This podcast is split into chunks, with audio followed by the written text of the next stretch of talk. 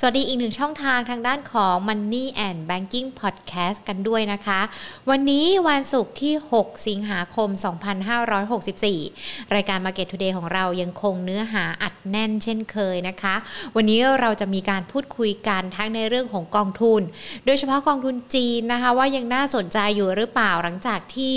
รัฐบาลจีนตอนนี้นะคะเขาออกมาคุมเข้มหรือว่าเข้มงวดกับบริษัทที่เกี่ยวข้องกับเทคโนโลยีมากยิ่งขึ้นนะคะ ไม่ว่าจะเป็นทั้งในเรื่องของสถาบันกวดวิชากันด้วยนะคะ จะมีผลส่งผลต่อภาพรวมการลงทุนกองทุนอย่างไร เดี๋ยววันนี้พูดคุยกัน กับในเรื่องของการลงทุนในตลาดหุ้นนะคะ เพราะว่าสัปดาห์หน้าเนี่ยเราจะมีวันหยุดกัน 1 วันด้วย แล้วก็สุดสัปดาห์นี้ยังคงต้องจับตาในเรื่องของการชุมนุมกันด้วยนะคะ จะมีผลมากน้อยอย่างไรกันบ้างนะคะ ต่อในเรื่องของการลงทุนหุ้น ก็จะมีการพูดคุยกับนักวิเคราะห์กันด้วยค่ะ แต่ก่อนอื่นเดยมาอัปเดตกันนะคะ ในยอดตัวเลขกันสักนิดหนึ่งสถานการณ์วาระโควิด -19 ยังคงเป็นสถานการณ์ที่เราให้น้ำหนัก แล้วก็ยังคงติดตามอยู่ทุกวันเลยนะคะ วันนี้ยอดผู้ติดเชื้อจากทางด้านของสบคที่มีการชี้แจงออกมานะคะ 21,379 รายค่ะ เสียชีวิต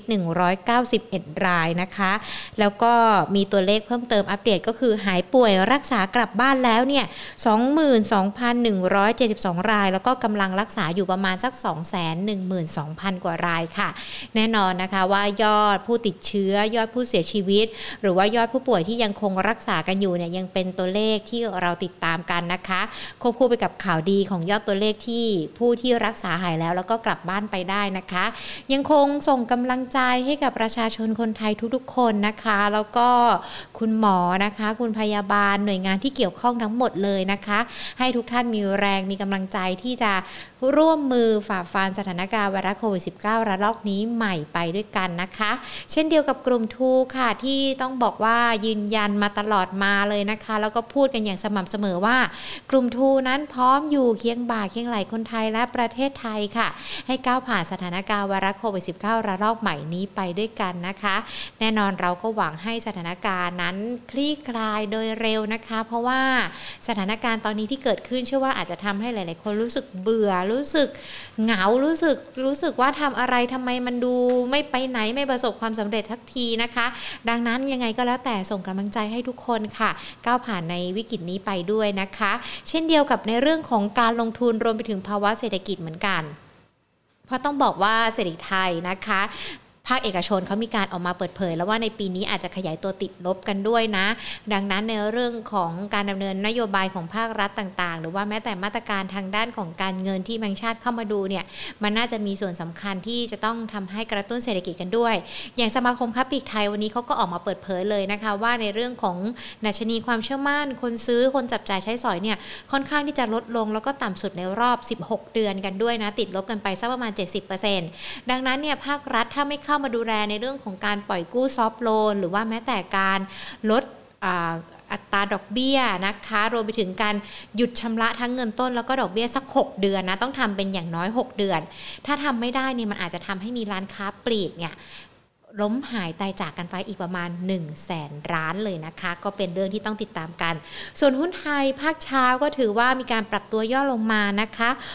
6.88 จุดค่ะ หุ้นไทยบ้านเราตอนนี้ต้องบอกว่าอ่อนแอที่สุดในภูมิภาคด้วยนะคะ แล้วก็ขณะเดียวกันจับตาสถานการณ์โควิด กับการชุมนุมทางการเมืองนะคะ หุ้นไทยภาคเช้าเนี่ยปิดกันไป 1,520.78 จุดค่ะ มูลค่าการซื้อขาย 47,270 ล้านบาท แต่มันมีหุ้นตัวหนึ่งนะเดลต้านี่แหละที่ยังคงเป็นกระแสกัน แล้วก็วิพากษ์วิจารณ์การเดลต้าเนี่ยปรับเพิ่มขึ้นมาได้ 32 บาท ถือว่าเป็นหุ้นที่เข้ามาพยุงตลาดนะคะ แต่จะพยุงตลาดได้มากน้อยยังไง เดี๋ยวพูดคุยกับนักวิเคราะห์กันค่ะ แต่ว่าก่อนที่จะไปคุยกับนักวิเคราะห์หุ้นกันนะ เรามาสำรวจเศรษฐกิจต่างประเทศกันสักนิดหนึ่งโดยเฉพาะที่จีนนะคะว่าเป็นอย่างไรกันบ้างแล้ว แล้วก็มันจะมีผลต่อภาพรวมกองทุน หรือว่าตอนนี้มีกองทุนอะไรที่โดดเด่นกันบ้างนะคะ เดี๋ยวเราพูดคุยกันกับคุณเสริมศักดิ์วงศิริโชคผู้อำนวยการฝ่ายค้าตราสารการเงิน จากบริษัททรัพย์บัวหลวงจำกัดมหาชนนะคะเดี๋ยวยิงขออนุญาตต่อสายหาคุณเสริมศักดิ์สักครู่ ส่วนคุณผู้ชมที่ดูทั้ง Facebook กับ YouTube นะคะ ถ้ามีคำถามเขียนกันไว้ในคอมเมนต์นะ แล้วเดี๋ยวหญิงจะหยิบยกคำถามมาให้นะคะ สวัสดีค่ะ คุณเสริมศักดิ์ค่ะ ครับสวัสดีครับคุณหญิงครับ คุณเสริมศักดิ์คะวันนี้อาจจะขออนุญาตเจาะเข้าไปที่จีนเลยนะคะเพราะว่าดูเหมือนว่าตอนนี้จีนจะมีประเด็นร้อนด้วยกรณีที่รัฐบาลของเขาเนี่ยออกมาควบคุมในเรื่องของบริษัทที่เกี่ยวข้องกับเทคโนโลยีทั้งหมดเลย แล้วประเมินสถานการณ์ในเรื่องนี้ยังไงกันบ้างคะครับแน่นอนเรื่องนี้ก็ถือว่าเป็นเรื่องใหญ่ แต่เราก็ทราบมาในในระยะหนึ่งแล้วนะครับ ในเรื่องของการควบคุมการ ผูกขาดของกลุ่มbig tech company ของจีนนะครับ ก็ถ้าไล่เรียงมาเนี่ยก็โดนมาหลายหลายบริษัททั้งในเรื่องของการหยุดให้การใช้บริการอย่างบริษัทแอปพลิเคชันอย่าง City นะครับ หรือการหยุดไม่ให้ IPO อย่าง Ant Financial นะครับ หรือล่าสุดเองเนี่ยก็อุตสาหกรรมที่เกี่ยวข้องกับการอสอนนะครับ การเรียนทางไกลออนไลน์นะครับ ก็ก็เป็นอีกกลุ่มอุตสาหกรรมหนึ่งและล่าสุดเนี่ยนะครับ ก็มีทั้ง อุตสาหกรรมเกมนะครับอุตสาหกรรมเครื่องดื่มแอลกอฮอล์ซึ่งจริงๆเราคิดว่ามันนอกจากเรื่องของ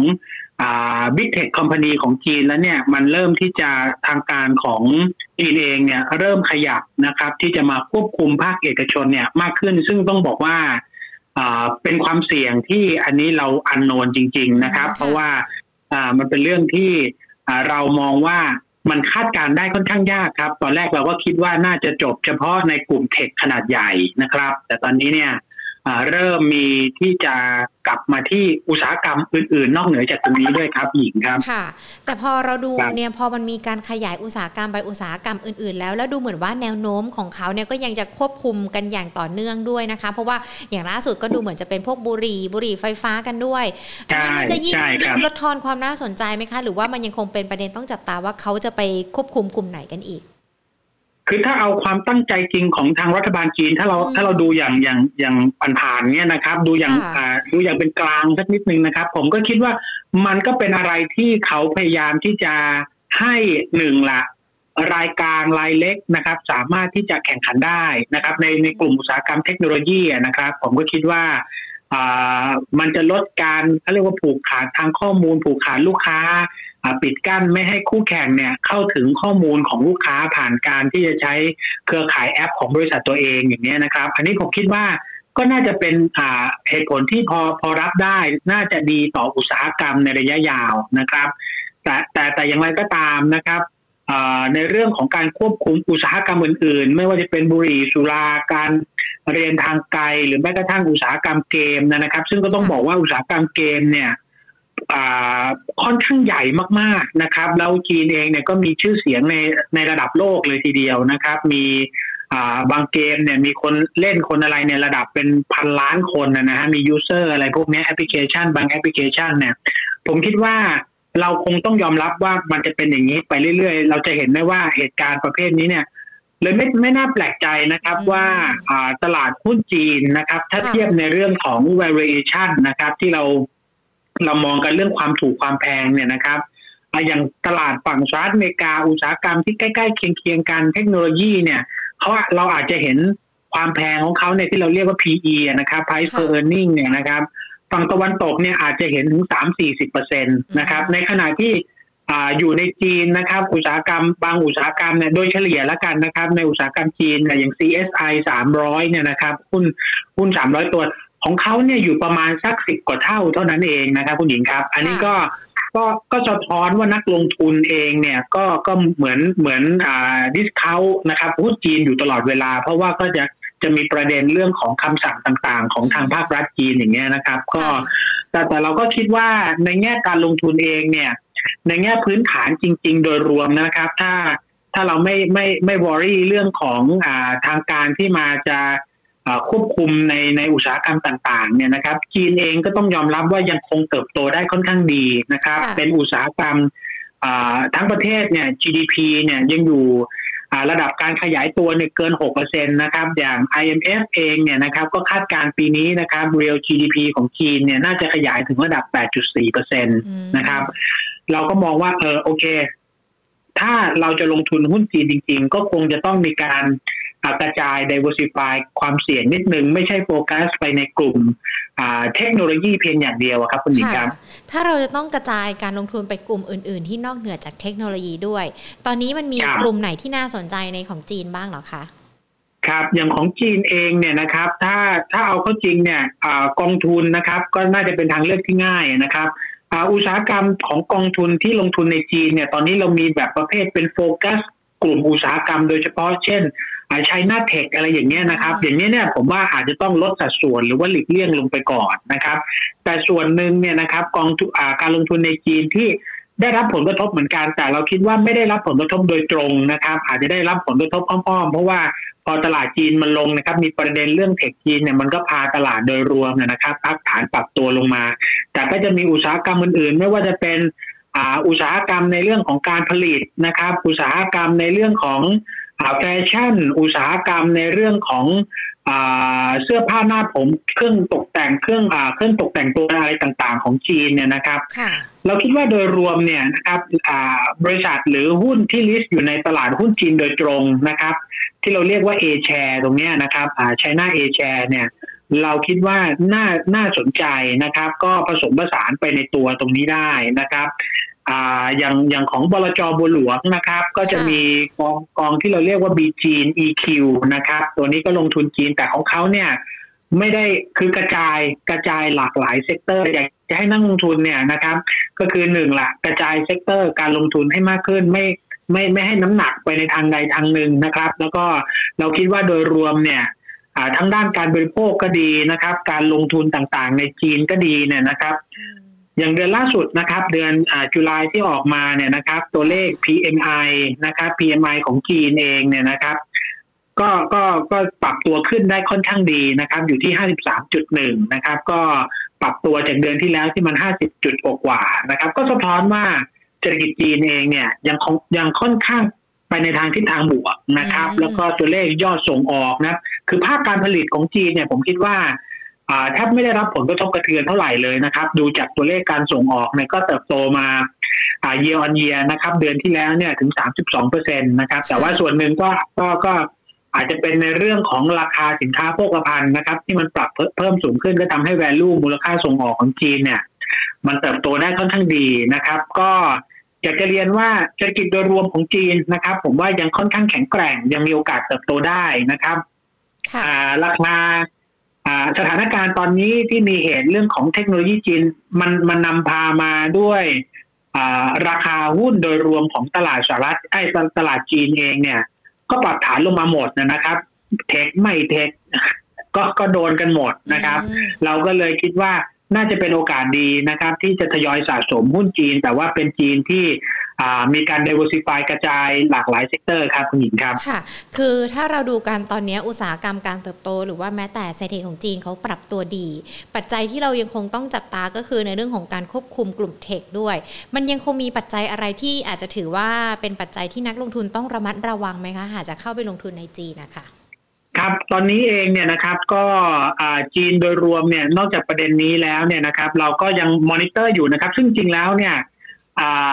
ก็คือเรื่องโควิดนะครับ ก็คือแต่ประเด็นนี้ issue นี้นะครับ ก็คือโควิดเดลต้าเนี่ยนะฮะอันนี้น่าจะเป็นทั่วโลกนะครับ ไม่ได้เฉพาะที่จีน แต่เริ่มสังเกตว่าจีนเองเนี่ย ในบางมณฑลบางเมือง บางจังหวัด บางอำเภอเนี่ยตอนนี้ก็เริ่มที่จะมีการปิดมากขึ้นนะครับ ก็คือคล้ายๆจะล็อกดาวน์เหมือนกันนะครับ แต่ว่ายังยังยังยังไม่ได้ทั่วประเทศนะครับ ยังเป็นจุดๆนะครับทำเป็นจุดๆ ซึ่งซึ่งตัวเลขตรงนี้เราก็ต้องคอยติดตามเหมือนกันนะครับ แต่อย่างไรก็ตามนะครับเรายังมองว่าจีนโดยรวมเนี่ยนอกจากเรื่องของภาครัฐนะที่จะออกนโยบายมาเรื่องโควิดเอ๊จะมีอีกคำรบหนึ่งหรือเปล่านะครับเราก็คงจะต้องมานั่งดูอีกทีนะครับว่าตัวตัวเลขพื้นฐานจริง ๆ นะครับ ผลประกอบการ GDP เนี่ย ผมคิดว่าควรควรที่จะต้องติดตาม ไตรมาสต่อไตรมาสนะครับ ติดตามอย่างใกล้ชิด ซึ่งซึ่งไม่ใช่เฉพาะประเทศจีนอย่างเดียวนะครับ ผมคิดว่าในด้านการลงทุนที่หลากหลายณตอนนี้นะครับ หลาย ๆ ประเทศเราก็คงที่จะต้องติดตามอย่างใกล้ชิดสักนิดหนึ่งนะครับ โดยเฉพาะในเรื่องของ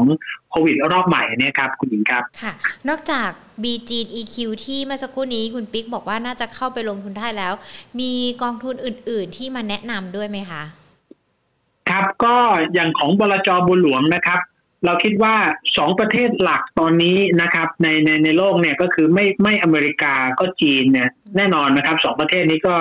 ขับเคี่ยวลดเลี้ยวกันมาในในที่อันที่จะเป็นอ่าเบอร์หนึ่งของในเรื่องของเศรษฐกิจโลกนะครับ เพราะงั้นเนี่ยทางที่เราจะทางที่ดีนะครับ เราก็ควรจะกระจายทั้งสองภูมิภาคสองประเทศนี้นะครับ ประเทศ ตะกี้เราคุยเรื่องจีนไปแล้วนะครับ ตลาดตรงนี้ผมคิดว่าน่าจะทยอยสะสมได้สำหรับของจีนนะครับ ที่ปรับฐานลงมาตอนนี้ก็เกือบสิบเปอร์เซ็นต์บางบางกองก็สิบกว่าเปอร์เซ็นต์เหมือนกันนะครับ แต่บีจีนที่เราที่เราคุยไปนี่ก็ถือว่าบริหารจัดการได้ค่อนข้างดีนะครับ ก็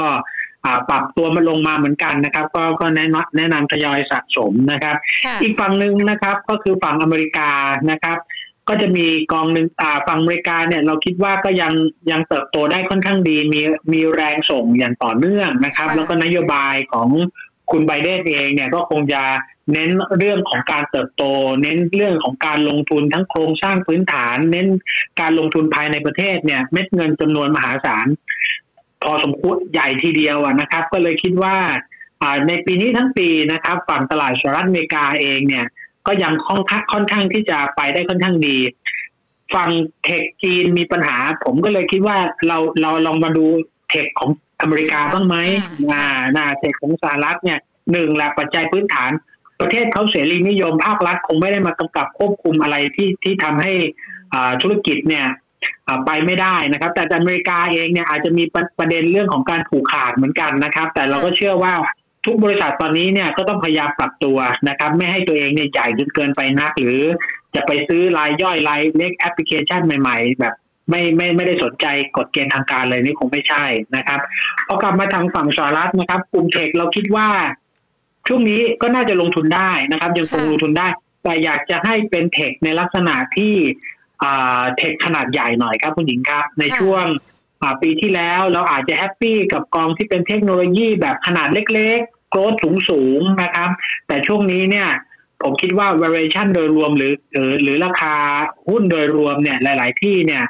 ก็สูงมาค่อนข้างเยอะนะครับ เราเลยอยากจะได้เทคที่ขนาดใหญ่แล้วก็มีความแน่นอนนะครับ ในเรื่องของรายได้มั่นคงนะครับ ก็จะมีกองทุนของบลจบุหลวงคือ B Innotech นะครับ ก็จะเน้นหุ้นขนาดใหญ่ เทคขนาดใหญ่ จริง ๆ กองนี้เนี่ยลงทุนเทคโนโลยีทั่วโลกนะครับ แต่ว่า หลักๆ เนี่ยจะให้น้ำหนักไปฝั่งสหรัฐอเมริกา แน่นอนทุกวันนี้เนี่ยนะครับ เราเราเราหลีกเลี่ยงไม่ได้เลยทีเดียวนะครับ ที่จะไม่ใช้สินค้าเทคโนโลยีอะไรต่างๆก็ตามนะครับ ตื่นเช้ามาเราจับสมาร์ทโฟนปุ๊บเนี่ยเราก็ต้องเข้าแอปนู้นแอปนี้ซึ่งเกี่ยวข้องกับอ่าเป็นเป็น tech บริษัทเทคโนโลยีขนาดใหญ่ทั้งนั้น ไม่ว่าจะเป็นแฟสอ่าเฟซบุ๊กนะครับ Apple Netflix Google พวกนี้ต่างๆเนี่ยนะครับ ผมเลยคิดว่าอุตสาหกรรมนี้อุตสาหกรรม tech พูดง่ายว่ามันเหมือนจะกลายเป็นปัจจัยห้าของมนุษย์แล้วนะครับ เป็นปัจจัยที่ห้าของมนุษย์ ฝั่งจีนอาจจะมีประเด็นมีอิชชูนะครับ เราก็อาจจะเห็นเม็ดเงินเนี่ยโยกมาลงทุนในฝั่งอเมริกามากขึ้นนะครับ ซึ่งกองทุนที่ที่เราอยากจะแนะนำก็คือ B Innotech ที่เป็นหุ้นเทคขนาดใหญ่นะครับ มีความมั่นคงของในเรื่องของรายได้และกำไร ตรงนี้ผมคิดว่าหลายคนเองนะครับ ก็ลงลงหุ้นไทยนะครับ หลายคนชอบหุ้น Big Cap ขนาดใหญ่ของไทย แต่คนที่เล่น Big Cap หุ้นไทยเนี่ยสามสี่ปีมันนี้แทบไม่ได้เลยเลยนะครับผู้หญิงคือคือมันมันมันปาดเหงื่อเลยโกรหาการเติบโตได้ลำบากทีเดียวนะครับ แต่ว่าใครชอบหุ้นขนาดใหญ่ แล้วยังมีโกรดและโกรดแบบมีคุณภาพนะครับ ในในเรื่องของรายได้และกำไรที่ค่อนข้างแน่นอน ผมว่า เราไปเทคโนโลยีอย่าง B Innotech ก็เป็นอีกช้อยส์หนึ่งที่ที่ที่ผสมผสานนะครับ คือจีนเราเราเราแนะนำคือให้มันซื้อตอนลงนะครับ ตอนนี้มันลงมาก็โอเคซื้อของถูกเพื่อเพื่ออมองการลงทุนระยะยาวใช่ครับใช่ครับตัว B Innotech เนี่ยแน่นอนนะ ใครที่ลงทุนมาอยู่ตอนนี้จะเห็นผลตอบแทนแล้วด้วยนะคะเพราะว่าถือเป็นกองทุนที่โดดเด่นจากทางด้านของกองทุนบัวหลวงกันด้วยนะคะ ใช่ครับค่ะ คุณพี่ขามีคุณผู้ชมถามมา อยากสอบถามไปที่เวียดนามกันสักนิดนึงค่ะว่าในเรื่องของเวียดนาม ถ้าดูจากเศรษฐกิจของเขาหรือว่าสถานการณ์โควิดที่เกิดขึ้น แล้วก็ภาพรวมการลงทุน เวียดนามนี่ถือว่าเป็นประเทศที่ที่น่าสนใจไหมคะโอ้โหอันนี้ผมต้องบอกว่า อันนี้แหละสุดยอดเลยนะช่วงนี้พอดีอ่าเวียดนามเนี่ยเรามองว่าโอเค ตอนนี้โดนฮิตเหมือนกันนะครับ จากประเด็นเรื่องโควิดนะครับ แล้วมีโอกาสที่อ่าน่าจะมีการอ่า ล็อกดาวน์บางส่วนโดยเฉพาะในส่วนของโฮจิมินห์ที่มีการแพร่แพร่กระจายเรื่องเดลต้านะครับ ตัวโควิดเดลต้าแต่อะไรก็ตามนะครับ อันนี้เนี่ยผมคิดว่า มันเป็นมันเป็นประเทศที่ที่ดีมากๆ ในแง่ของการเติบโตนะครับ ก็คือ GDP เอ่ยนะครับกำไรบริษัทจดทะเบียนเอ่ยนะครับกำไรบริษัทจดทะเบียนเนี่ยคาดว่าปีนี้เนี่ยอยู่ระดับ 16-20%นะครับ ก็ถือว่าค่อนข้างสูงนะครับ แล้วก็ valuation หรือว่ามูลค่าเนี่ยก็ถือว่าไม่ได้แพงเลยนะครับ PE อยู่ประมาณสักสิบกว่าเท่าเท่านั้นเองนะครับถามเป็นคุณหญิงอย่างนี้ครับ ถ้าเรามานั่งดูเรื่องของอัตราการเติบโตของกำไรนะครับ เวียดนามเนี่ยกับ NASDAQ เนี่ยอยู่ระดับใกล้เคียงกันเลยนะครับพูดง่ายว่าในขณะที่เวียดนามเองเนี่ยไม่ได้มีเทคเทคอะไรเหมือน NASDAQ นะครับ แต่ว่าเขาโตด้วย การขยายกำกำลังการผลิตการบริโภคภายในประเทศที่เขาสูงมากขึ้นนะครับ การลดลงทุนเม็ดเงินโครงสร้างพื้นฐานต่างๆ ในประเทศเนี่ยนะครับ ก็ทำให้เศรษฐกิจของเวียดนามเองเนี่ยนะครับ ก็ถือว่าเติบโตมาได้ค่อนข้างดี เราเลยคิดว่า ก็คล้ายๆกับจีนนะครับจีนเนี่ยอาจจะโดนเรื่องของภาครัฐแต่เวียดนามเนี่ยโดนเรื่องของโควิด ซึ่งสุดท้ายแล้วนะครับ เราคิดว่าเวียดนามเนี่ยยังไงก็ต้องเหมือนบ้านเราอะครับ ก็ต้องก็ต้องบริหารจัดการจะไม่ช้าก็เร็วมันก็ต้องจบลงไปนะครับส่วนของเวียดนามเองเนี่ยเขาก็มีการเข้าในตัวโควัคแล้วนะครับ แล้วก็จะมีการทั้งภาคเอกชนนะครับ ภาครัฐบาลนะครับ เขาก็ร่วมมือกันนะครับ สร้างฟันดิ้งมาเพื่อจะหาอยู่หายาหาวัคซีนนะครับ มามาลงทุนอ่ามามาฉีดให้กับประชากรทั้งประเทศนะครับ รวมถึงนะครับ การลงทุน FDI การลงทุนทางตรงของของประเทศต่างๆเนี่ยโดยเฉพาะฝั่งสหรัฐอเมริกานะครับเขามองสหรัฐอเมริกาเองเนี่ยในภูมิภาคเนี่ยเขามองสิงคโปร์ของเวียดนามจะเป็นจะเป็น partner กับเขาในเรื่องของการขยายความร่วมมือต่างๆ มากขึ้นนะครับ ซึ่งเวียดนามเองผมก็คิดว่าหนึ่งได้ประโยชน์ ทั้งในเรื่องของประชากรที่มีจำนวนมากนะครับร่วมร้อยล้านคนนะครับ แล้วก็อยู่ในวัยทำงานนะครับ อยู่ในวัย ใช้จ่ายกันแหละนะครับ แล้วก็แรงงานเองก็ค่อนข้างมีคุณภาพในขณะที่ค่าแรงต่างๆนะครับ อันนี้ค่อนข้างถูกนะครับ เมื่อเทียบกับประเทศอื่น ๆนะครับ เราอาจจะเห็นบริษัทระดับโลกเนี่ยนะครับ ย้ายฐานการผลิตนะครับ จากจีนมาที่เวียดนามนะครับมากขึ้นนะครับ ก็อันนี้ก็จะเป็นตัวแคตตาลิสต์นะครับที่ทำให้เวียดนามเนี่ย เติบโตเหมือนไทยเราเนี่ยนะครับ ถ้าเราย้อนไทยเมื่อสักยี่สิบสามสิบปีที่แล้วนะครับ เราเติบโตขึ้นมาการลงทุนต่างชาติต่างชาติเข้ามาลงมาสร้างโรงงานบริษัทจากญี่ปุ่น มาสร้างโรงงานที่บ้านเราจนเราเราเราเป็นดีทรอยต์แห่งแห่งอาเซียนเนี่ยนะครับมามามาสร้างอุตสาหกรรมต่างผมคิดว่าภาพนี้เนี่ยจะรีพีทอีกทีที่ที่ประเทศเวียดนามนะครับ แต่ว่าก็มีโอกาสมีโอกาสที่เขาเนี่ยจะแรงกว่าเราเพราะว่า ประชากรเขาเยอะจริง ๆ ประชาประชากรเขาค่อนข้างเยอะ แล้วก็อยู่ในวัยหนุ่มสาวเนี่ย ค่อนข้างมากนะครับ แล้วก็ในส่วนของส่วนที่สัญญาทางการค้าของเวียดนามกับประเทศอื่น ๆ ไม่ว่าจะในเอเชียด้วยกันในยุโรปหรือรวมกระทั่งอเมริกาเนี่ยนะครับ ก็เซ็นไว้หลายหลายใบทีเดียว อันนี้ก็เป็นตัวหนุนฮะที่ทำให้ FDI ไหลเข้าเพื่อผลิตแล้วส่งออกด้วยอัตราภาษีที่ ค่อนข้างต่ำนะครับ ก็เราก็ยังค่อนข้างชอบสำหรับตลาดเวียดนาม ไม่ว่าจะเป็นการลงทุนลงทุนโดยตรงรายตัวนะครับ ที่บุหลวงหลักทรัพย์เราให้บริการนะครับ หรือ อาจจะลงทุนผ่านกองทุนรวมเวียดนามก็ได้นะครับค่ะ คือวันนี้เราคุยกันเนี่ยก็มีทั้ง 3 ประเทศเลยนะจีนสหรัฐเวียดนามแน่นอนว่ามีความโดดเด่นที่แตกต่างกันออกไป แล้วก็นักลงทุนอาจจะต้องใช้จังหวะระยะเวลาเข้าไปซื้อ แต่ว่าที่สำคัญเนี่ยไม่ควรกระจุกตัวในการลงทุนควรกระจายอย่างที่คุณปิ๊กแนะนำนะคะ ดังนั้นเองเนี่ยนักลงทุนถ้าอยากจะเข้าไปลงทุนหรือว่าอยากจะดูกองทุนจากทางด้านของบริษัทหลักทรัพย์บัวหลวงนะคะ มีช่องทางอะไรฝากไว้ไหมคะคุณปิ๊กคะ ครับก็บัวหลวงเรานะครับมี paper นะครับที่ให้คำแนะนำในเรื่องของการจัดสรร portfolio แบบ asset allocation นะครับกระจายอย่างที่คุณหญิงว่าเลยก็คือ กระจายหลากหลายสินทรัพย์ หลากหลายกองทุนเพื่อสามารถสร้างผลตอบแทนเนี่ยให้มันคุ้มค่าความเสี่ยงความผันผวนนะครับ ให้เหมาะกับทั้งทั้งท่านนักลงทุนนะครับ แล้วก็นอกจากนี้นะครับ เราก็จะมีตัว BLS Top Fund นะครับ ก็คือเป็น paper ที่คัดสรรเลือกกองทุนนะครับ ที่เราคิดว่าน่าจะ เหมาะในการที่จะแอดเข้ามาในพอร์ตของท่านนักลงทุนนะครับ ก็จะมีการอัปเดตทั้งในเรื่องของข่าวสารการลงทุนรวมถึงผลงานนะครับ ตั้งแต่การแนะนำมาว่าโอเค ได้ผลตอบแทนอะไรอย่างไรเท่าไหร่ เพื่อให้นักลงทุนเนี่ยสามารถตัดสินใจการลงทุนได้อย่างง่ายครับคุณหญิงครับ ค่ะได้เลยค่ะ คุณปิ๊กค่ะ วันนี้ขอบพระคุณนะคะ เดี๋ยวโอกาสหน้าพูดคุยกันใน Market Today กันใหม่นะคะ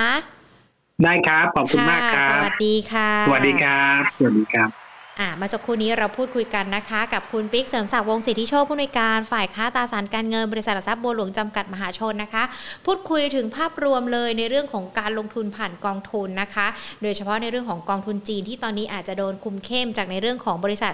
คุมเข้มจากของรัฐบาลจีนที่จะมาคุมเข้มในส่วนของบริษัทเทคโนโลยีของเขานะคะ แต่ว่าคุณปิ๊กก็บอกว่าจริง ๆ เราได้ยินข่าวนี้กันมาตั้งนานแล้วแล้วที่สำคัญเนี่ยถ้าจีนมันเป็นขาลงแบบนี้ก็เป็นโอกาสที่เราจะเข้าไปลงทุนเพื่อรอรับผลตอบแทนในอนาคต แต่อย่างไรก็แล้วแต่ในเรื่องของการลงทุนมันไม่ควรอยู่ในประเทศใดประเทศหนึ่ง ไม่ควรกระจุกอยู่ในอุตสาหกรรมใดอุตสาหกรรมหนึ่งนะคะ ดังนั้นคุณปิ๊กก็บอกว่ากองทุนที่เป็นทั้งกองทุนจากทางด้านของสหรัฐ หรือว่าแม้แต่กองทุนเวียดนามที่แนะนำกันไปเนี่ยก็สามารถเข้าไปลงทุนได้ แล้วก็สร้างผลตอบแทนได้เช่นเดียวกันนะคะ ส่วนคุณผู้ชมที่รอจะถามเรื่องหุ้นนะคะ หญิงเริ่มเห็นคำถามใน Facebook กันแล้วด้วยนะถามเป็นตัวหุ้นมา เขียนคำถามมาได้นะคะทางช่องทาง Facebook กับ YouTube เลยเดี๋ยวจะถามนักวิเคราะห์กันให้นะคะ เดี๋ยวเราไปพูดคุยกันต่อเลยนะคะ กับคุณพักวัตรพิสุทธิพันธ์ผู้อำนวยการสายงานธุรกิจหลักทรัพย์ ลูกค้ารายย่อยจากบริษัทหลักทรัพย์ CGSCIMB ประเทศไทยค่ะ เดี๋ยวใครมีคำถามนะคะ ถามกันมาได้เลยนะคะ สัปดาห์หน้าตลาดหยุดหนึ่งวันอาจจะมีปัจจัยที่ต้องติดตามกันด้วยนะคะ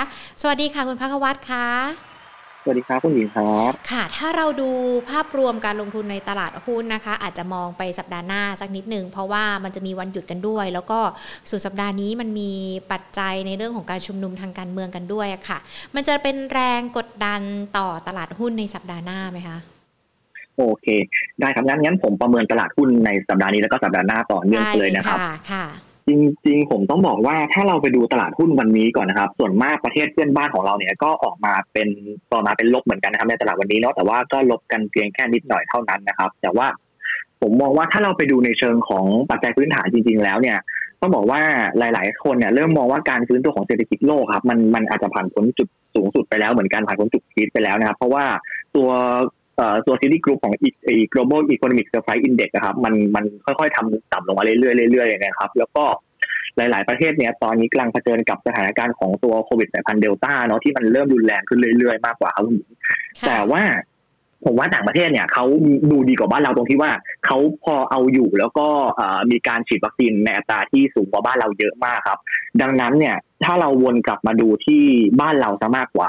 ที่ตลาดเราตอนนี้ลบลงมาแบบโลนอยู่มาที่หนึ่งห้าสองศูนย์เนาะก็ถือว่าสุ่มเสี่ยงจากการที่สะดุดพันห้าหรือเปล่าเหมือนกันต้องบอกว่าว่าเราเนี่ยทั้งตัวเลขติดเชื้อเนี่ยก็ทำอยู่ไฮด้วยวันนี้ แล้วก็ในเรื่องของอัตราการฉีดวัคซีนเนี่ยอยู่แค่ประมาณแบบหลักไม่ถึงแบบ สองแสนเอ้ยถึงสามแสนคนต่อวันหรือว่าไม่ถึงสี่แสนคนเนาะใช่ถือว่าต่ำมากจริงๆนะครับ แต่ว่าผมกลัวว่าตัวเลขผู้ติดเชื้อของเราเนี่ย มันจะเพิ่มขึ้นไปเรื่อยเพราะว่านี่ขนาดไม่รวมตัว ATK อะครับ ไม่รวมตัว rapid test เนาะยังยังสองหมื่นนิวไฮขนาดนี้ ถ้ารวมเข้าไปเนี่ยจะนิวไฮขนาดไหนใช่ไหมครับค่ะใช่ก็เลยมองว่าบ้านเราเนี่ยมันเลยดูเสี่ยงเหมือนกัน แล้วก็ล่าสุดเนี่ย GDP บ้านเราก็โดนปรับลดลงมากกรก็นำก่อนเลยเนาะเป็นที่คาดการอยู่แล้ว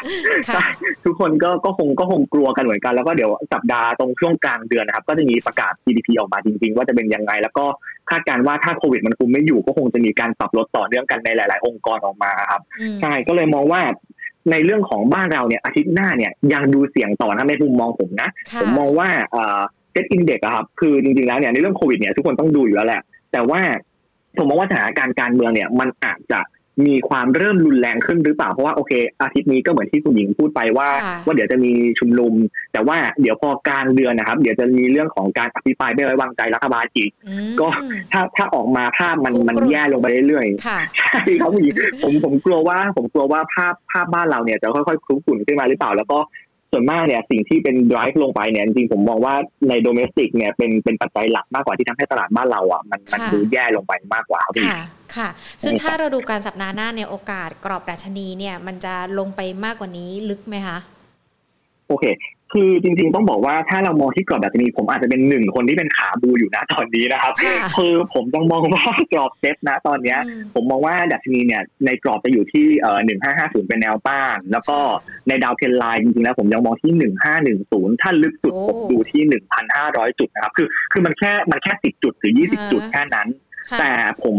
มองในมุมของว่า valuation นะตอนนี้ครับ ถ้าเรามองที่ PE เอ่อปีปีหน้าเลยกันเนาะเพราะนี่เราผ่านมาเกินครึ่งปีแล้วครับต้องบอกว่าที่ระดับเซ็ตอินเด็กที่หนึ่งห้าสองศูนย์เนี่ย เราเทรดกันที่ PE ประมาณเอ่อสิบห้าปลายปลายครับ ต้องบอกว่าแถวแถวก็แถวค่าเฉลี่ยของตลาดแล้วในย่อในช่วงแบบสามปีย้อนหลังแล้วครับ ก็ต้องบอกว่ามันมันก็ถือว่าโอเค ในฝั่งถ้าดูของสถาบันไม่ว่าจะเป็นกองทุนหรือฝรั่งอาจจะมองว่าเราอะถูกเหมือนกัน แต่ในเชิงฟันดิเมนทัลเนี่ยอาจจะไม่ได้น่าสนใจ ก็เลยเป็นไปได้ว่า ตรงเนี้ยพันห้าร้อยจุดเนี่ยอาจจะพอเอาอยู่ครับคุณผมมองมุมนี้นะครับ ค่ะ คือถ้าเราดูกันแล้วเนี่ย ตอนนี้ปัจจัยในประเทศทั้งโควิด ทั้งในเรื่องของการเมืองเราต้องติดตาม สัปดาห์หน้ามันมีประเด็นในเรื่องของต่างประเทศด้วยไหมคะ ตัวเลขต่างๆ ที่เตรียมจะประกาศออกมาของฝั่งฝั่งสหรัฐ มันเป็นประเด็นสำคัญในยะสำคัญไหมคะกับตลาดหุ้นไทยใช่ครับ ต้องบอกว่าจริงๆจริง ๆ ต้องบอกว่าก่อนจะไปสัปดาห์หน้าผมว่าเดี๋ยวเราดูคืนนี้ก่อนเลยดีกว่าครับเพราะว่าเดี๋ยวคืนนี้ ใช่คืนนี้เราจะมีนอนฟาร์มเพโรเนาะทุกคนก็ก็คาดไว้ที่ประมาณอ่าแปดแสนเจ็ดหมื่นอัตราใช่ไหมครับ ผมมองว่าตัวนี้เป็นปัจจัยกำหนดทิศทางของตลาดเหมือนกันว่าโอเค ถ้าเกิดว่านอนฟาร์มออกมามากกว่าที่คาดแล้วกันครับออกมาดีกว่าคาดผมว่ามันอาจจะส่งผลให้เฟดเนี่ยมีความคิดในเรื่องของการเทเปอร์ QE อะเร็วขึ้นหรือเปล่า อันนี้เป็นจุดนัยสำคัญเหมือนกันนะครับในคืนนี้เนาะแต่ว่าก็ต้องรอโฟกัสกันแล้วกันคืนนี้ผมว่าน่าประมาณสองทุ่มเราก็น่าจะรู้ผลเรียบร้อยแล้วครับว่าจะเป็นทิศทางไหน แต่ว่า ถ้าสัปดาห์หน้าจริง ๆ ผมตัวเลขที่ผมอยากจะพอยเอาคือตัว CPI ของสหรัฐมากกว่าครับรู้สึกจะประกาศช่วงประมาณวันพุธถ้าผมจำวันไม่ผิดนะครับถ้าจะเป็นช่วงวันพุธนะครับ อันนี้ก็คือบอกว่าตัวนี้มันจะเป็นอีกตัวหนึ่งที่ที่เฟดเนี่ยเขาเอาไว้ดูเลยว่าจะกำหนดทิศทางว่าอัตราดอกเบี้ยเขาเนี่ยจะเป็นไปในทิศทางไหนกันแน่ ถ้ามันออกมาสูงแล้วก็ไม่ได้เป็นแบบมาจากพวกรถมือสองหรืออะไรต่างๆ นานาที่ที่แบบไม่ได้มีนัยสำคัญนะครับ แต่ว่า เป็น factor ที่ทำให้เงินเฟ้อขึ้นจริง ๆ อันนั้นนะผมว่าจะทำให้ให้นโยบายของเฟดเนี่ยเริ่มเปลี่ยนแปลงไปมากกว่าครับคุณค่ะพอเราดูการ weight น้ำหนักการทั้งปัจจัยจากต่างประเทศ ปัจจัยในประเทศที่ดูเหมือนว่าจะเป็นแต่ปัจจัยที่จะมารุมตลาดนะ ยังไม่ค่อยมีปัจจัยอะไรใหม่ ๆ เข้ามาสนับสนุนหุ้นไทยเลยนะคะ ดังนั้นเองกลยุทธ์การลงทุนหรือว่าธีมการลงทุนของนักลงทุนล่ะคะ จะต้องเป็นยังไงกันบ้าง ก็ผมผมนี่ผมมองว่าธีมการลงทุนในช่วงนี้ด้วยความที่ว่าตลาดมันผันผวนมากครับ เมื่อสามวันที่ผ่านมาตลาดยังขึ้นอยู่เลย แล้วก็พอวันนี้เมื่อวานกับวันนี้เนาะพ อพอเอาในประเทศก่อนแล้วกัน แค่เมื่อวานมีข่าวว่าภาคภาครัฐทางการจะออกมาตรการควบคุมหุ้นร้อน ออกมาตลาดก็ขายกันหมดเลยช่วงบ่ายใช่ไหมครับฉะนั้นผมบอกว่าช่วงนี้ถ้าธีมการลงทุนจริงๆผมมองว่าช่วงนี้มันเป็นช่วงของของการประกาศงบการเงินนะครับ เพราะว่าเดี๋ยวอาทิตย์หน้าก็จะมีแบบหลาย ๆ บริษัทเริ่มทยอยประกาศกันมากแล้ว ผมมองว่าถ้าเราจะเลือกธีมการลงทุนจริง ๆ ผมเน้นหุ้นที่ธีมนะครับธีมการลงทุนคือหุ้นที่งบไตรมาสสองเนี่ย เติบโตได้ดี แล้วจะยังคงดีต่อเนื่องถึงไตรมาสสามรวมไปถึงสามารถได้รับผลกระทบที่จำกัดนะครับ หรือได้ผลเล็กน้อยจากโควิดมากกว่าครับผมว่าธีมเนี้ยมันจะทำให้เราสามารถเทรดดิ้งทำกำไรได้ในในหุ้นในภาวะตลาดแบบนี้มากกว่าครับมันยังมีตัวอยู่ใช่ไหมคะ ที่ไตรมาสสองผลประกอบการดี แล้วดีต่อเนื่องไปไตรมาสสามเดี๋ยวเราแยกเป็นธีมธีมเลยนะว่าธีมเนี้ยมันหุ้นอะไรเข้าไปได้บ้าง ได้ครับ ก็ต้องบอกว่าต้องบอกว่าจริงๆแล้วหายากเริ่มหายากขึ้นทุกปีทุกทีมากกว่าฟังแล้วท้อแท้ผมคุณหญิงเพิ่งท้อแท้ครับเพราะว่าเราต้องให้กำลังใจนักลงทุนไว้ก่อนเนาะก็จริงๆต้องบอกว่าผมให้ทีมแรกก่อนแล้วกันนะครับทีมแรกที่ผมเลือกเข้ามาเนี่ยต้องบอกว่าโอเคงบดีไตรมาสสองแล้วก็ดีต่อไตรมาสสามแล้วก็จริงๆช่วงโควิดอะเขากลับกลายเป็นบวกเลยด้วยซ้ำผมเอาหุ้นหุ้นเซ็ตแรกขึ้นมาก่อนนะครับใช่ เกตแรกของผมเนี่ยต้องบอกว่าโอเค ราคาหุ้นเนี่ยมันอาจจะขึ้นมาบ้างแล้วแหละแต่ผมมองว่าถ้างบมันดีต่อเนื่องจริง ๆ คนไม่มีทางเลือกที่จะไปเล่นอะไรจริง ๆทำให้การเก็งกำไรเนี่ยโฟลจะเข้ามาในหุ้นกลุ่มนี้ ผมเลือกสองตัวแรกนะครับ ตัวแรกคือตัว Asiasoft ตัวที่สองคือตัว INSET นะครับ คือสองตัวนี้ก่อน ก็ต้องบอกว่าอย่าง Asiasoft ผมขออนุญาตเล่านะครับหญิง ต้องบอกว่าตัวนี้ได้ประโยชน์จากในช่วงของ work from home จริงๆ เพราะว่าเขาเป็นบริษัทที่ทำเกมเนาะแล้วก็ถ้าไปดูข้อมูลย้อนหลังข้อมูลจริงล่าสุดครับต้องบอกปริมาณการดาวน์โหลดเกมทั่วโลกในช่วงโควิดครับมันเพิ่มขึ้นประมาณแบบ 20%เยอะเยียร์เลยซ้ำนี่คือเมื่อเมื่อแบบช่วงปลายปลายปลายปลายเดือนที่แล้วนะครับผมว่าเดี๋ยวนี้มันจะค่อยๆเพิ่มขึ้นมาเหมือนกัน แล้วก็งบไตรมาสสองเนี่ยจริงๆตลาดเขามองกันไว้ประมาณ 90 ล้าน แต่ว่าผมมีการคุยกับทาง IR ด้วยแล้วก็ผู้บริหารด้วยก็มองว่าประมาณว่างบเนี่ยน่าจะเติบโต year on year Q on Q แล้วก็น่าจะมีโอกาสที่จะได้ตามเป้าที่นักวิเคราะห์ในตลาดวางไว้เหมือนกันนะครับเพราะว่าเพราะว่าต้องบอกว่าในช่วงที่มีโควิดเนี่ยใน Southeast Asia เนี่ยมันรุนแรงมาก แล้วก็เขาแบบถ้ายอดยอดเกมเนี่ยก็มีบอกเลยว่าโอเค ผู้โหลดเกมตอนนี้เพิ่มมากขึ้น แล้วก็รายได้จากการเติมเงินในเกม หรือว่าการซื้อ สินทรัพย์ item ในเกมครับ มันเพิ่มสูงขึ้นจริงๆใช่ทำให้บอกว่าโอเคไตรมาสสองมันยังดีเนาะอันนี้คือดีอันที่หนึ่งไตรมาสสามที่ดีเนี่ยดีเพราะอะไรต้องบอกว่า พอไตรมาสไตรมาสไตรมาสสามไตรมาสสี่เนี่ย บริษัทเนี่ยเขาตั้งเป้าเลยนะว่าปีนี้จะโต 15-20%มันมาจากการที่ว่า เดี๋ยวเขาจะมีการเปิดตัวเกมเพิ่มอีกประมาณ 5-6 เกม แล้วก็เน้นไปที่ mobile เกมมากเลยครับ เพราะว่าพอเน้น mobile เกมเนี่ย margin ก็จะเพิ่มขึ้นมาด้วยเหมือนกันเพราะว่าคนจะติดกับเกมตลอดเวลา แล้วก็จะบางทีมีการแบบซื้อ item ตลอดเวลาเล่นเกมอยู่ตลอดเวลาครับต้องบอกว่า ARPU ของเกมเนี่ยมันจะเพิ่มเพิ่มสูงขึ้นมาเรื่อยๆครับมันเลยมองว่า story ของของเกมตัวนี้แล้วก็งบตัวนี้มันจะทำให้รายได้ไตรมาสสามไตรมาสสี่เนี่ยอาจจะอยู่ที่ประมาณไตรมาสละร้อยห้าสิบล้านฉะนั้นต้องบอกว่าก็เติบโตได้ year year Q on Q เหมือนกันนะครับไตรมาสสองไตรมาสสามเนาะใช่ก็เลยมองว่าปัจจุบันนี้จริงๆต้องถามว่าเขา trade เนี่ยต่ำกว่าตัว regional peer ด้วยนะครับ ฉันต้องบอกว่าเอ่อตรงนี้เลยทำให้ตัวหุ้น AS เนี่ยเป็นตัวแรกที่ดูน่าสนใจ ค่ะ ราคาเป้าหมายที่เรามองไปนี่เท่าไหร่คะ แล้ววันนี้มันวิ่งกัน9 19 บาท 40 19 บาท 50 วิ่งอยู่แบบนี้ก็คือเป็นโอกาสได้ใช่ไหม ใช่ใช่ครับจริงๆจริงๆผมบอกว่าก่อนหน้านี้ราคาหุ้นมันขึ้นมา แต่ผมมองว่าราคาเป้าหมายจริงๆ ถ้าเกิดผมคิดตัว EPS ไว้ปีนี้ผมที่ 1.25 บาทต่อหุ้นนะครับ แล้วก็ถ้าเราคิดเอ่อ regional peer เขาเทรดกัน 23 เท่า แต่ผมมองให้ดีเขามาแล้วกันเพราะเราเป็นเป็นในประเทศไทยอาจจะไม่ได้บูมขนาดนั้น เราเทรดอาจจะแค่ประมาณ 20 เท่า ราคาเป้าหมายผมคูณกับ EPS เนี่ยเอา PE คูณ EPS มันก็ได้ประมาณ 25 บาท ผมมองว่าตรงเนี้ย19 บาทกว่าๆตรงเนี้ยเป็นโอกาสในการสะสมมากกว่า ถ้าเรามองยาวไปนิดนึงนะครับ ไม่ใช่แบบแค่แบบวันสองวันเนาะใช่ผมมองว่าตรงเนี้ยเป็นเป็นอัพไซด์ที่สูงพอสมควรสำหรับสำหรับการลงทุนในตัว AS ครับ ค่ะ แล้วอีกตัวหนึ่งล่ะคะ ที่มาสักครู่นี้บอกมาอีกตัวหนึ่งเป็นตัว Inset นะครับ Inset ต้องบอกว่า ก็เป็นตัวเกี่ยวกับทำ data solution เนาะเป็น data center เป็น cloud computing นะครับต้องบอกว่าเมื่อวานเขาประกาศงบไปก็โตทั้ง year on year Q on Q จริง แต่ผมมองว่าแล้วก็มีประกาศจ่ายออก warrant ฟรีนะครับสองสองต่อหนึ่งหุ้น แต่ผมมองว่า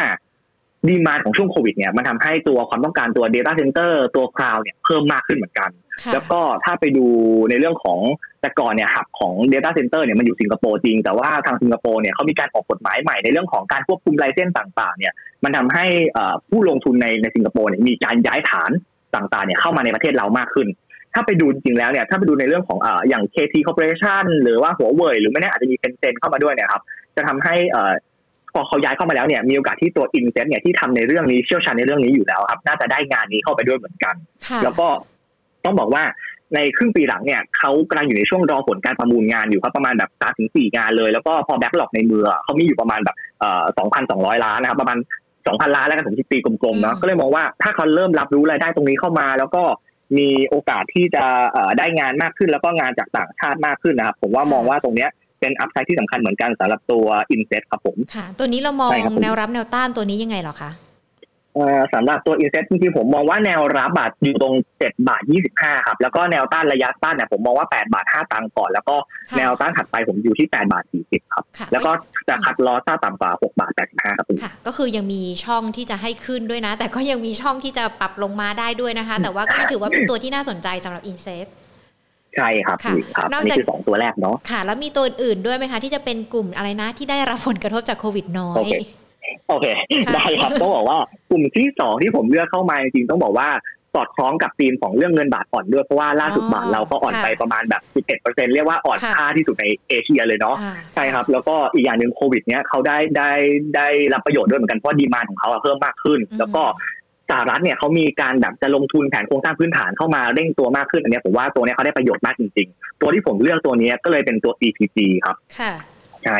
ตัว EPG เนี่ยผมต้องบอกว่าในเรื่องที่ผมกล่าวไปข้างต้นแล้วเนี่ยต้องบอกว่างบไตรมาสหนึ่งคืองบเขาจะไม่ตรงกับกับปกตินะครับงบไตรมาสหนึ่งเนี่ยคือรอบของเดือนเมษาถึงมิถุนาจะเติบโตทั้ง year on year Q on Q เหมือนกัน เพราะว่าในทุกกลุ่มอุตสาหกรรมเลยไม่ว่าจะเป็นฉนวน ชิ้นส่วนตกแต่งรถยนต์หรือว่าเอ่อพวกผลิตภัณฑ์ packaging เนี่ยอันนี้โตหมดเลยนะครับ ผมมองแบบนั้นแล้วก็ในครึ่งปีหลังเนี่ยถ้ามันได้ในเรื่องของเอ่อของ การสนับสนุนภาคการลงทุนของสหรัฐด้วยฉนวนที่มี demand มากขึ้น packaging ที่ยังต้องการอยู่ในช่วงของโควิดด้วยครับ อันนี้ผมมองว่าเป็นอีกหนึ่ง catalyst หนึ่งเหมือนกันที่จะทำให้ให้ตัว EVC เนี่ยมีโอกาสไปได้ต่อในสำหรับราคาหุ้น แล้วก็ถ้าไปดูในเรื่องของ gross margin นะครับผมมองว่า gross margin เนี่ยเขาน่าจะดีขึ้นด้วยเพราะว่าตัวแล้วเวลาราคาน้ำมันลงครับต้นทุนเขาลงตัวต้นทุนเม็ดพลาสติกก็ลงเหมือนกัน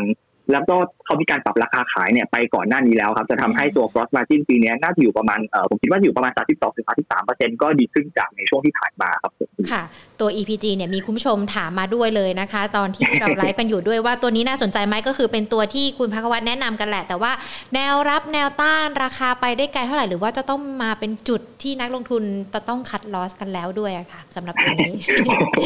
โหสนใจเลยโหต้องคัดลอสแล้วก็จริงผมมองว่าแนวรับตัวนี้ครับถ้าไปดูกราฟเทนิคอลจริงๆอะราคาหุ้นมันลงมาแตะตัวเส้น 20 วันแล้วเด้งขึ้น แต่ผมยังมองว่าแนวรับสำคัญของเขาเนี่ยอยู่ตรงแถวๆ12 บาท 10 ตังค์นะครับ แล้วก็แนวต้านระยะต้านเนี่ยจะเป็นแนวเป็นจุดไฮเดิมคือตรง 13 บาท 40 ก่อน แล้วก็จุดคัดลอสเนี่ยผมให้ไว้ไม่ไกลจากจุดเข้าเลยกันเพราะว่าลิกซีบอร์ดจะได้จะได้ดูน่าสนใจนะครับ ผมมองว่าตรงถ้าไม่ต่ำกว่า 11 บาท 60 เนี่ยตัว EPG สามารถเข้าไปรับได้นะครับ แล้วก็จริงๆตัวเนี้ย มีอัพไซด์อย่างหนึ่งคือว่าทุกๆ การอ่อนค่าของค่าเงินบาททุกหนึ่งบาทนะครับ มันจะมีผลต่อประมาณการของนักวิเคราะห์จริงๆแล้วประมาณ3%เปอร์เซ็นต์ใช่ทั้งบาทอ่อนค่าตรงนี้มันได้ประโยชน์มากกว่าสมควรนะครับค่ะซึ่งแนวโน้มอ่อนค่าของค่าเงินเนี่ยมันก็ยังคงจะมีไปอย่างต่อเนื่องด้วยนะคะ เพราะว่ายังไงก็แล้วแต่แบงค์ชาติก็บอกให้ปล่อยให้เป็นตามกลไก แต่ว่าจะดูแลอย่างใกล้ชิดนะคะสำหรับตัวนี้ มีตัวอื่นด้วยไหมคะที่ได้รับผลกระทบเออได้รับปัจจัยหนุนและการจากการอ่อนค่าของค่าเงินรวมไปถึงโควิด ที่ได้รับกระทบน้อยอะค่ะ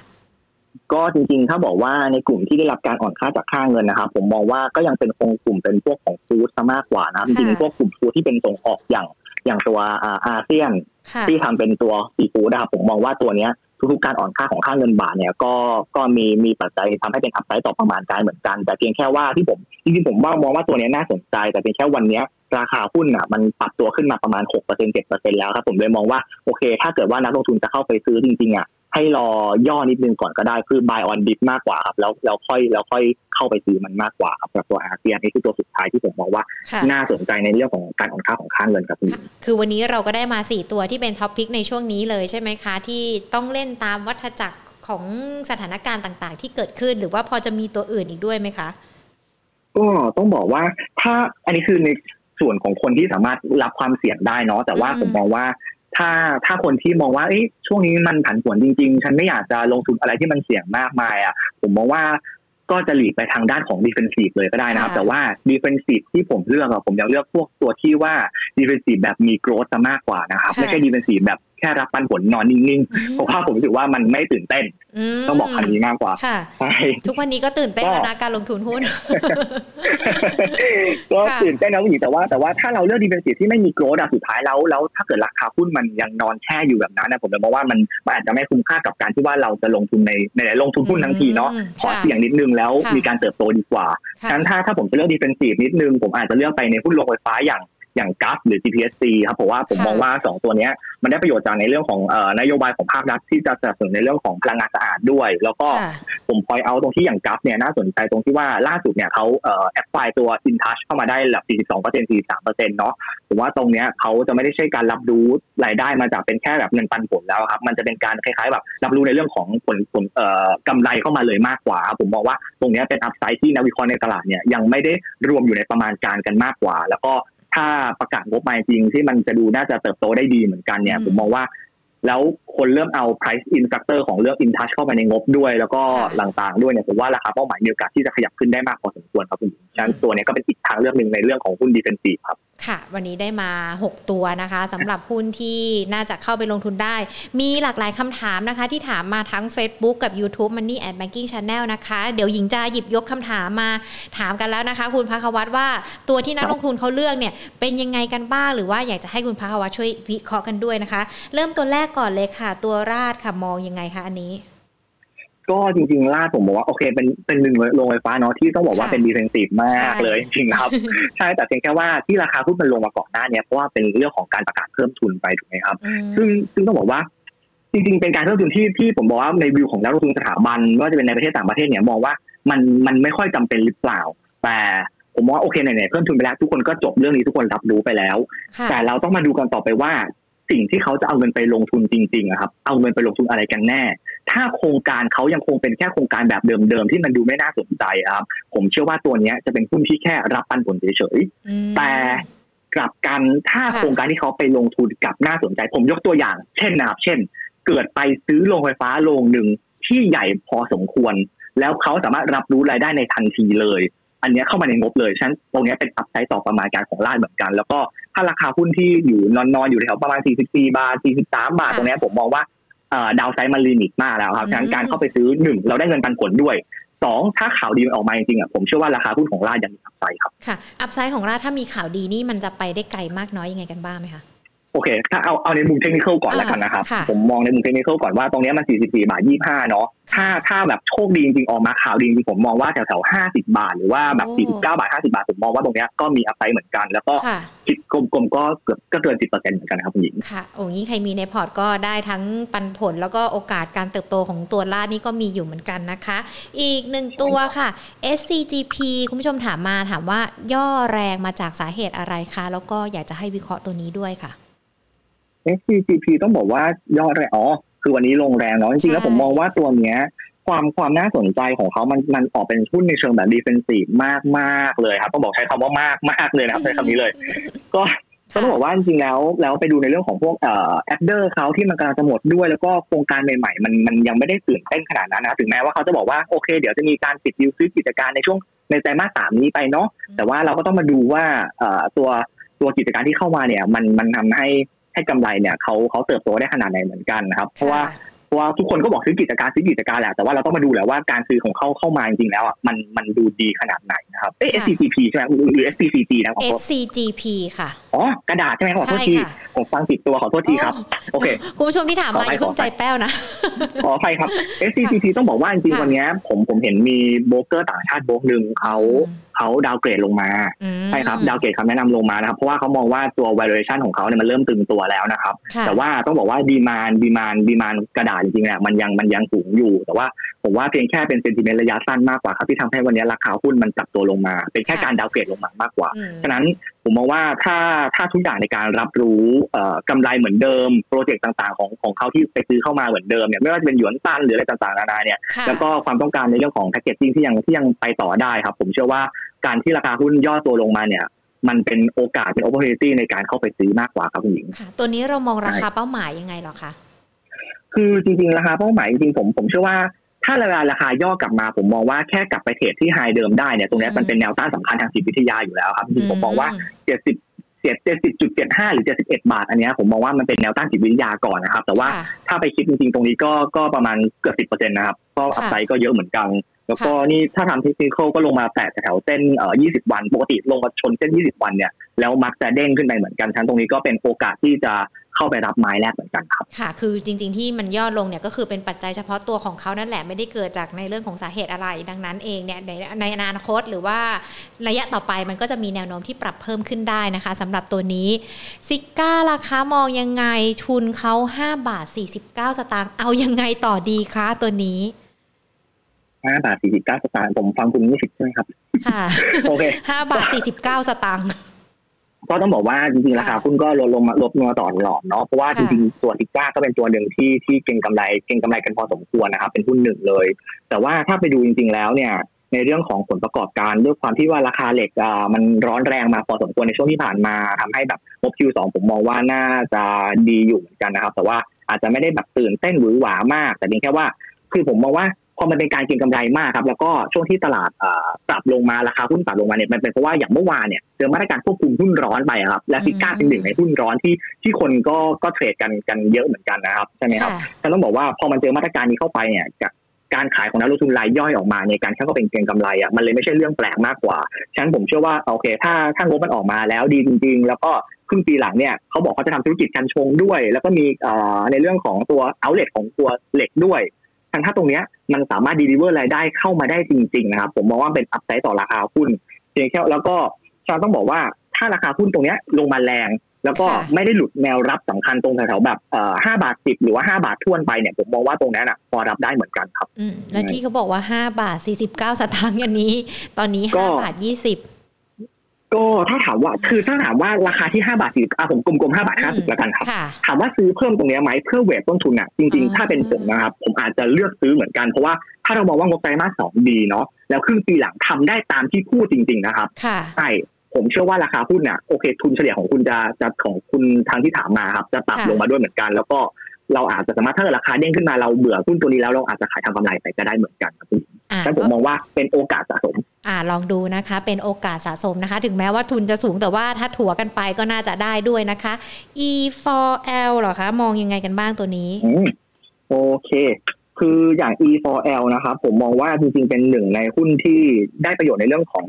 การแพร่ระบาดของโควิด เพราะว่าถ้าถ้าไปดูจริงๆ ตามทางหน้าหนังสือพิมพ์หรือว่าถ้าลองโทรไปคุยกับทางบริษัทก็ได้ จะพบว่ายอดขายของตัวเครื่องมือแพทย์นะครับมันมันดีมากเลยในช่วงหลังๆนี้ไม่ว่าจะเป็นเครื่องช่วยหายใจด้วยหรือว่า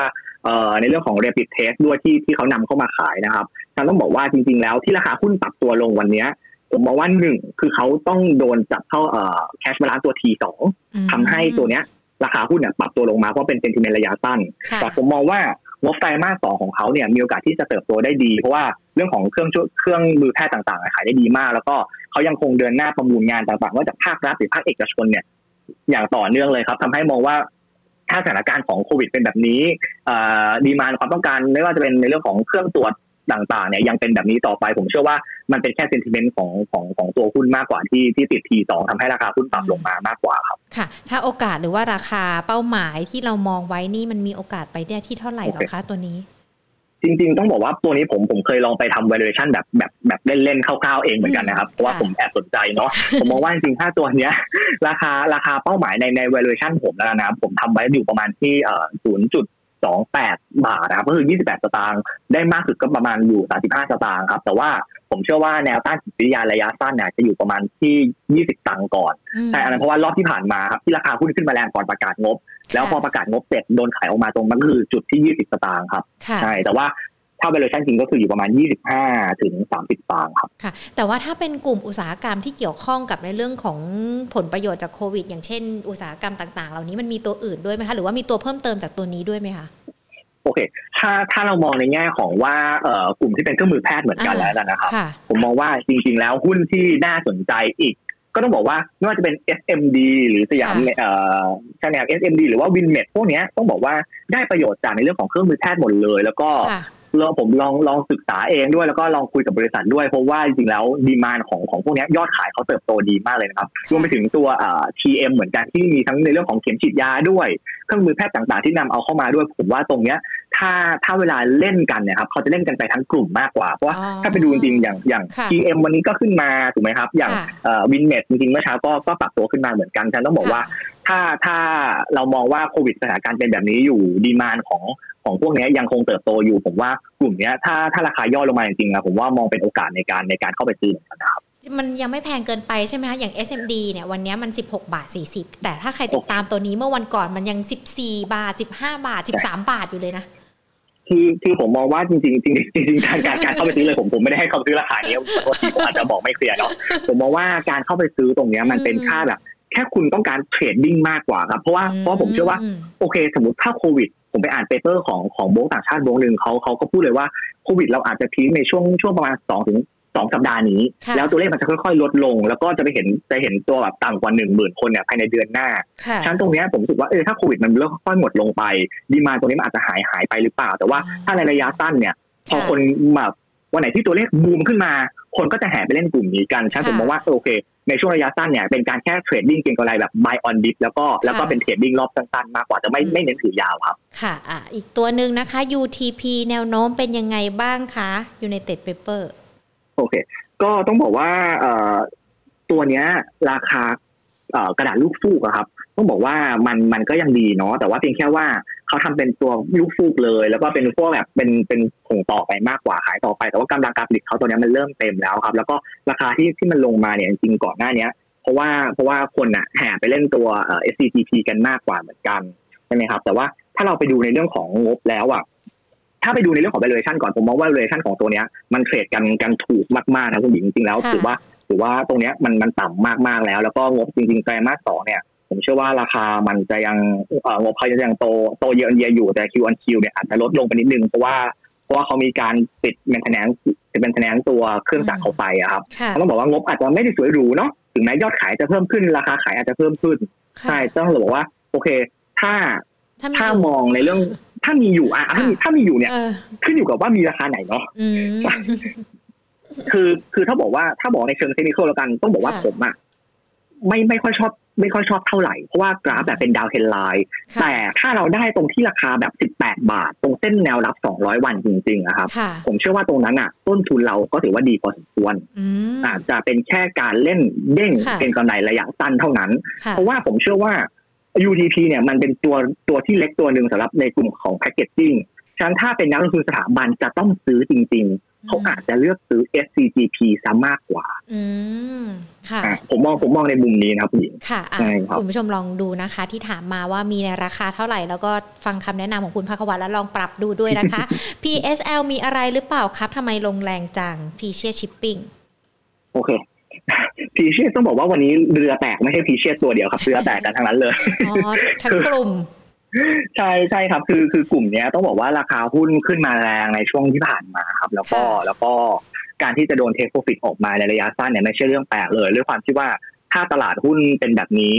การที่ทุกคนอยากจะเอาตัวรอดในตลาดไปก่อนเนี่ย การขายหุ้นที่เขามีกำไรอะมันไม่ใช่เรื่องแปลกครับต่อให้ค่ะต่อให้ตัวเอ่อค่าระวางเรือจะขึ้นเนาะวันนี้ค่าระวางเรือก็ยังขึ้นต่อนะครับแต่ว่าเป็นผมถ้าผมมองว่าเอ้ย ตลาดจะลงไปเกิดมุมมองหลายคนบอกว่าตลาดจะลงไป 1,500 จุดอืมเอ้ยฉันเลือกขายตัวที่มีกำไรก่อนดีกว่าไหมอืมใช่ค่ะถึงแม้ว่างบเขานะครับไม่ว่าจะเป็น CSL ผมให้ตัว TPA ด้วยก็ได้ ตัวเนี้ยงบมันเทิร์นอาราวขึ้นมา แล้วก็ยอนเยียโตดี Q1Q โตดีไตรมาสสามก็โตดีอยู่ แต่ทุกเรื่องเนี่ยเป็นสิ่งที่ทุกคนน่ะรู้ไปแล้วค่ะถูกไหมครับค่ะฉะนั้นผมว่าการที่โดนขายทางระยะสั้นเนี่ยเป็นเรื่องปกติครับ แค่ค่ะเป็นเชิง sentiment ของตลาดมากกว่าครับผม แต่ว่าถ้าแนวโน้มในกลุ่มอุตสาหกรรมเดินเรือล่ะคะ ถ้าเรามองการเติบโตมันยังมีความน่าสนใจไหมคะ เพราะว่าช่วงที่ผ่านมามันก็มีความน่าสนใจในกลุ่มนี้ค่อนข้างที่จะเยอะนะคะผมมองว่าจริงๆถามว่าในกลุ่มเดินเรือ demand demand เขาถ้าไปเทียบของของตัว supply เรือกับตัว demand จริงๆแล้วมันมันมันมันต่างกันมากครับ demand เนี่ยมันยังสูงอยู่แต่ supply ที่ออกมาจริงๆอะมันมันยังอยู่ในระดับต่ำครับอืมฉะนั้นต้องบอกว่าความต้องการใช้เรือยังอยู่ในระดับสูงจริง ๆ แล้วก็เพียงแค่ว่าตอนเนี้ยในเรื่องพอโควิด มันอาจจะแรงตลาดอาจจะลบด้วย แล้วก็อาจจะทำให้ติดติดขัดขัดๆในการในการขนส่งสินค้าหรือเปล่า อันนี้อาจจะเป็นอีกหนึ่งปัจจัยหนึ่งที่เราต้องเข้ามาเข้ามาพิจารณาสำหรับหุ้นกลุ่มนี้อืมแต่ว่า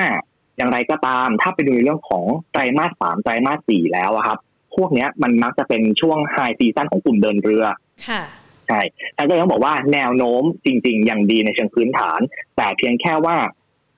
หาจังหวะในการเข้าซื้อมากกว่าครับ ค่ะ อ่า อีกขออีกหนึ่งตัวนะคะแพน B ได้ครับหมดรอบหรือยังคะโอเคแอนดีต้องบอกว่าหมดรอบหมดรอบจริงๆต้องบอกว่ามันมันไม่มีรอบเลยหรือเปล่าครับแอนดีอืมผมใช้คำนี้ดีกว่าคือคือผมมองว่าพวกกลุ่มที่เป็น out of home อะครับ out of ค่ะ home media ต่างๆครับ ผมมองว่าจริงๆ ด้วยสถานการณ์โควิดในประเทศขนาดนี้ แล้วก็ต่อให้เขามีมี เอาโอเคอาจจะมีแบบต่างประเทศด้วยระดับหนึ่งนิดหน่อยไม่มากครับ ต้องบอกว่าแล้วก็อาจจะมีในเซเว่นด้วย ตอนนี้ทุกอย่างทุกคนเขาก็ไม่อยากจะลงทุนขยายพวก out of home media เนาะค่ะใช่ฉันต้องบอกว่าจริงๆแล้วความน่าสนใจของของแพนบีอะมันมันมันยังไม่ได้จุดที่น่าสนใจจริงๆนะครับ แล้วก็ผมเชื่อว่าพองบประกาศเนี่ย ทุกคนเข้าใจแหละว่ามันจะขาดทุน หรือว่าอาจจะชะลอตัวลงไปทั้งเยือนเยียทั้งคิวอันคิวก็จริงค่ะแต่เพียงแค่ว่าพอประกาศออกมาแล้วเนี่ย แล้วมีการประชุมนักวิเคราะห์ขึ้นมาหรือว่ามีอัปเดตเนี่ย มันจะมีการปรับประมาณการกำไรลงอีกหรือเปล่าอืมเลยมองค่ะว่าเป็นความเสี่ยงของตัวหุ้นมากกว่าครับ เลยทำให้มองว่ากลุ่ม out of home media เนี่ย ยังไม่ใช่กลุ่มที่ดูน่าสนใจในในช่วงนี้ครับค่ะอืม ก็พักก่อนนะสำหรับกลุ่มนี้เลยทั้งกลุ่มทุกตัวเลยนะคะ คุณพักวัฒใช่ครัน์บถ้าเราพูดคุยกันเนี่ยเราพูดคุยกันมามันมีหุ้นที่ทั้งเข้าไปลงทุนได้ หุ้นที่อาจจะต้องระมัดระวังกันด้วย การเพิ่มน้ำหนักในพอร์ตของนักลงทุนในช่วงนี้มันมันมันทำได้ไหมหรือว่ามันมีความจำเป็นมากน้อยยังไงกันบ้างไหมคะเพราะถ้าเทียบกันปัจจัยเสี่ยงมันเยอะกว่านะใช่โอเคจริงๆจริงๆผมมองว่าช่วงเนี้ยครับเป็นช่วงที่ว่าผมมองว่าถ้าเกิดจะต้องแบ่งพอร์ตพ อร์ตการลงทุนจริงๆผมอยากจะให้เน้นการถือเงินสดมากกว่านะครับจริงๆแล้วค่ะหุ้นอาจจะมีอะสมมติคนที่รักรักรักความเสี่ยงดีกว่าผมมองว่าอืมการมีหุ้น 50%ของพอร์ตเนี่ยไม่ใช่เรื่องแปลกแล้วก็ไม่ใช่เสี่ยงเกินไปเพราะค่ะผมยังเชื่อว่าเงินอีก 50%เนี่ยเราอาจจะถือเป็นเงินสดก็ได้ หรือว่าอาจจะอยู่ใน money market รวมไปถึงอาจจะเลือกลงในตราสารหนี้บางตัวที่ที่เรตติ้งดีหน่อย แล้วก็ยิวดูดูน่าสนใจ แล้วก็ไม่ต้องระยะเวลายาวนานมาก ผมว่า ใช้แบบเนี้ยไปก่อนก็ได้ครับ ยังไม่ต้องโหลดหุ้นเต็มพอร์ตเพราะว่า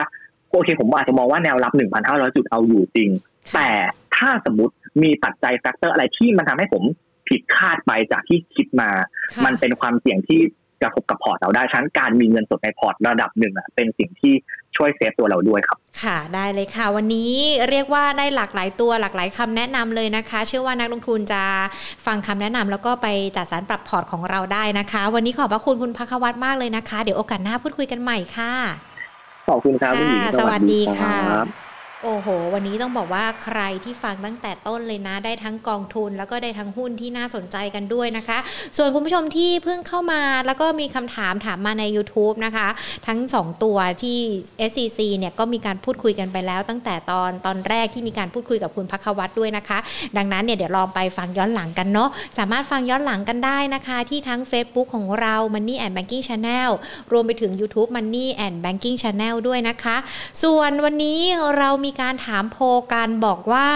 ประเทศไทยจะกลับไปเป็น 5 เสือแห่งเอเชียได้หรือไม่ โอ้โห เป็นคำถามที่พร้อมใจกันตอบมากเลยนะว่าไม่ได้นะคะ มีได้ด้วยแหละแต่ได้ประมาณสัก 41%ไม่ได้นี่เกือบ 60%เลยนะคะอะก็ยังคงเป็นความหวังทั้งในเรื่องของเศรษฐกิจรวมไปถึงในเรื่องของภาวะการลงทุนตลาดหุ้นด้วยนะคะ แต่ว่าอย่างไรก็แล้วแต่ไม่ว่าอะไรจะเกิดขึ้นเรายังคงต้องติดตามนะคะปัจจัยที่อาจจะมีผลทั้งผลบวกผลดีแล้วก็ผลเสียกับพอร์ตการลงทุนของเรานะคะ ดังนั้นถ้าทุกๆท่านไม่อยากจะพลาดในเรื่องของคำแนะนำค่ะ ติดตาม Market Today ของเราเป็นประจำทุกๆ วันแบบนี้นะคะ ตอนบ่าย 2 ค่ะ หญิงกับพี่แพรเนี่ยจะชวนนักวิเคราะห์มาพูดคุยนะคะ เพื่อแก้ไขปัญหารวมไปถึงคำแนะนำหุ้นเด่นแนะนำนะคะ มีเป็นประจำทุกๆ วันเลยค่ะ ดังนั้นอย่าพลาดกันเลยนะคะ วันนี้หมดเวลาแล้วค่ะลากันไปก่อนเดี๋ยวพรุ่งนี้มาเจอกันใหม่สวัสดีค่ะ